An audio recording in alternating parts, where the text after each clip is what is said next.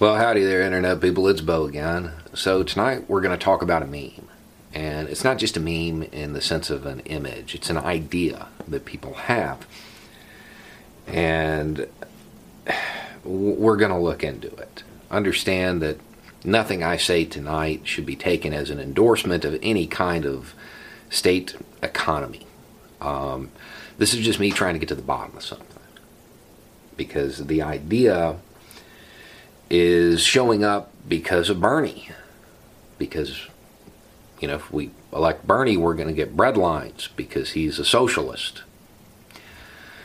Okay, first, Bernie's not a socialist. Um, he's a social democrat. This is made even more confusing by the fact that he's described often as a democratic socialist. None of his policies are socialist. They are the policies of a social democrat. Politicians often get described as something they are not. Take a look at Trump. He's often described as a Republican when he's really a fascist. That's how that works. It's not it's he he's not a socialist. But the idea, the meme is the breadline thing. Socialism brings poverty. That's the idea. Is it true? There are four countries today that self identify as Marxist Leninist. To keep it simple, with absolutely no nuance, we're just going to say hardcore socialists, all right? Certainly, if this idea was true, those would be the four poorest countries on the planet. Are they? No, not even close certainly one of them is at least in like the 10 poorest. No. 20 poorest. No. 30, 40, 50, 60, 70. No, no, no, no, no. You have to get up to 95. It's Laos. Those countries, incidentally, are Cuba, China, Laos, and Vietnam. There are nine more countries that reference socialism in their constitution but they, they aren't full blown socialists. Okay? Certainly, those are the poorest countries.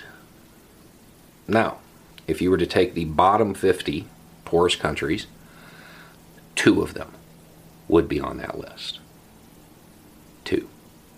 Incidentally, both of those countries, uh, Tanzania and Guyana, um, both of them are countries that were pillaged via colonialism by capitalist society until the 1960s. If you were to exclude those, you would have to get up to 87 before you find a country that mentions socialism in its constitution. Those other countries, by the way, are Algeria, Bangladesh, uh, Guyana, India, North Korea, Nicaragua, Portugal, Sri Lanka, and Tanzania. So, out of the 50 poorest countries, 96% are operating under some form of a capitalist society, some form of a capitalist economy. In some cases, they're mixed. Um, it certainly doesn't seem like the breadline thing is true. When you look at countries like Cuba, who is 147th, and then you have to factor in the fact that they've been sanctioned for decades. They've had decades worth of sanctions hitting their economy, and they're still 147th.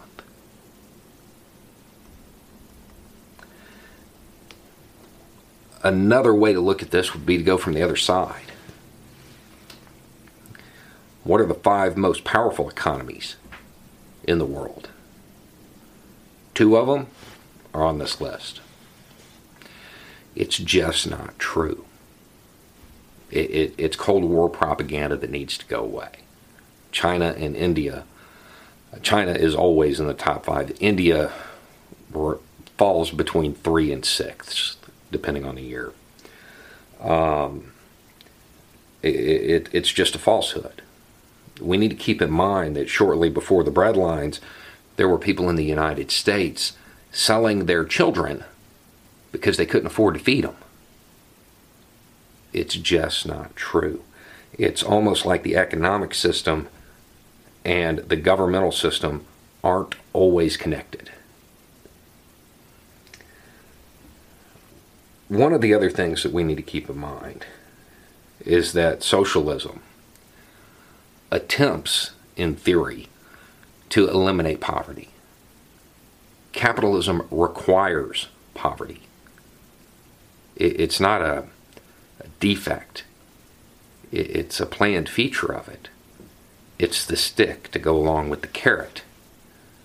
If you are a good little boy or girl and you're a good consumer and you play by all the rules and you do what you're supposed to, you get the carrot of the middle class. If you don't, you get the stick to knock you out into the street, into poverty. Poverty is the silent, ever present policeman that keeps the capitalist system moving. The breadline thing just needs to go away. It's not true. Anyway, it's just a thought. Y'all have a good night.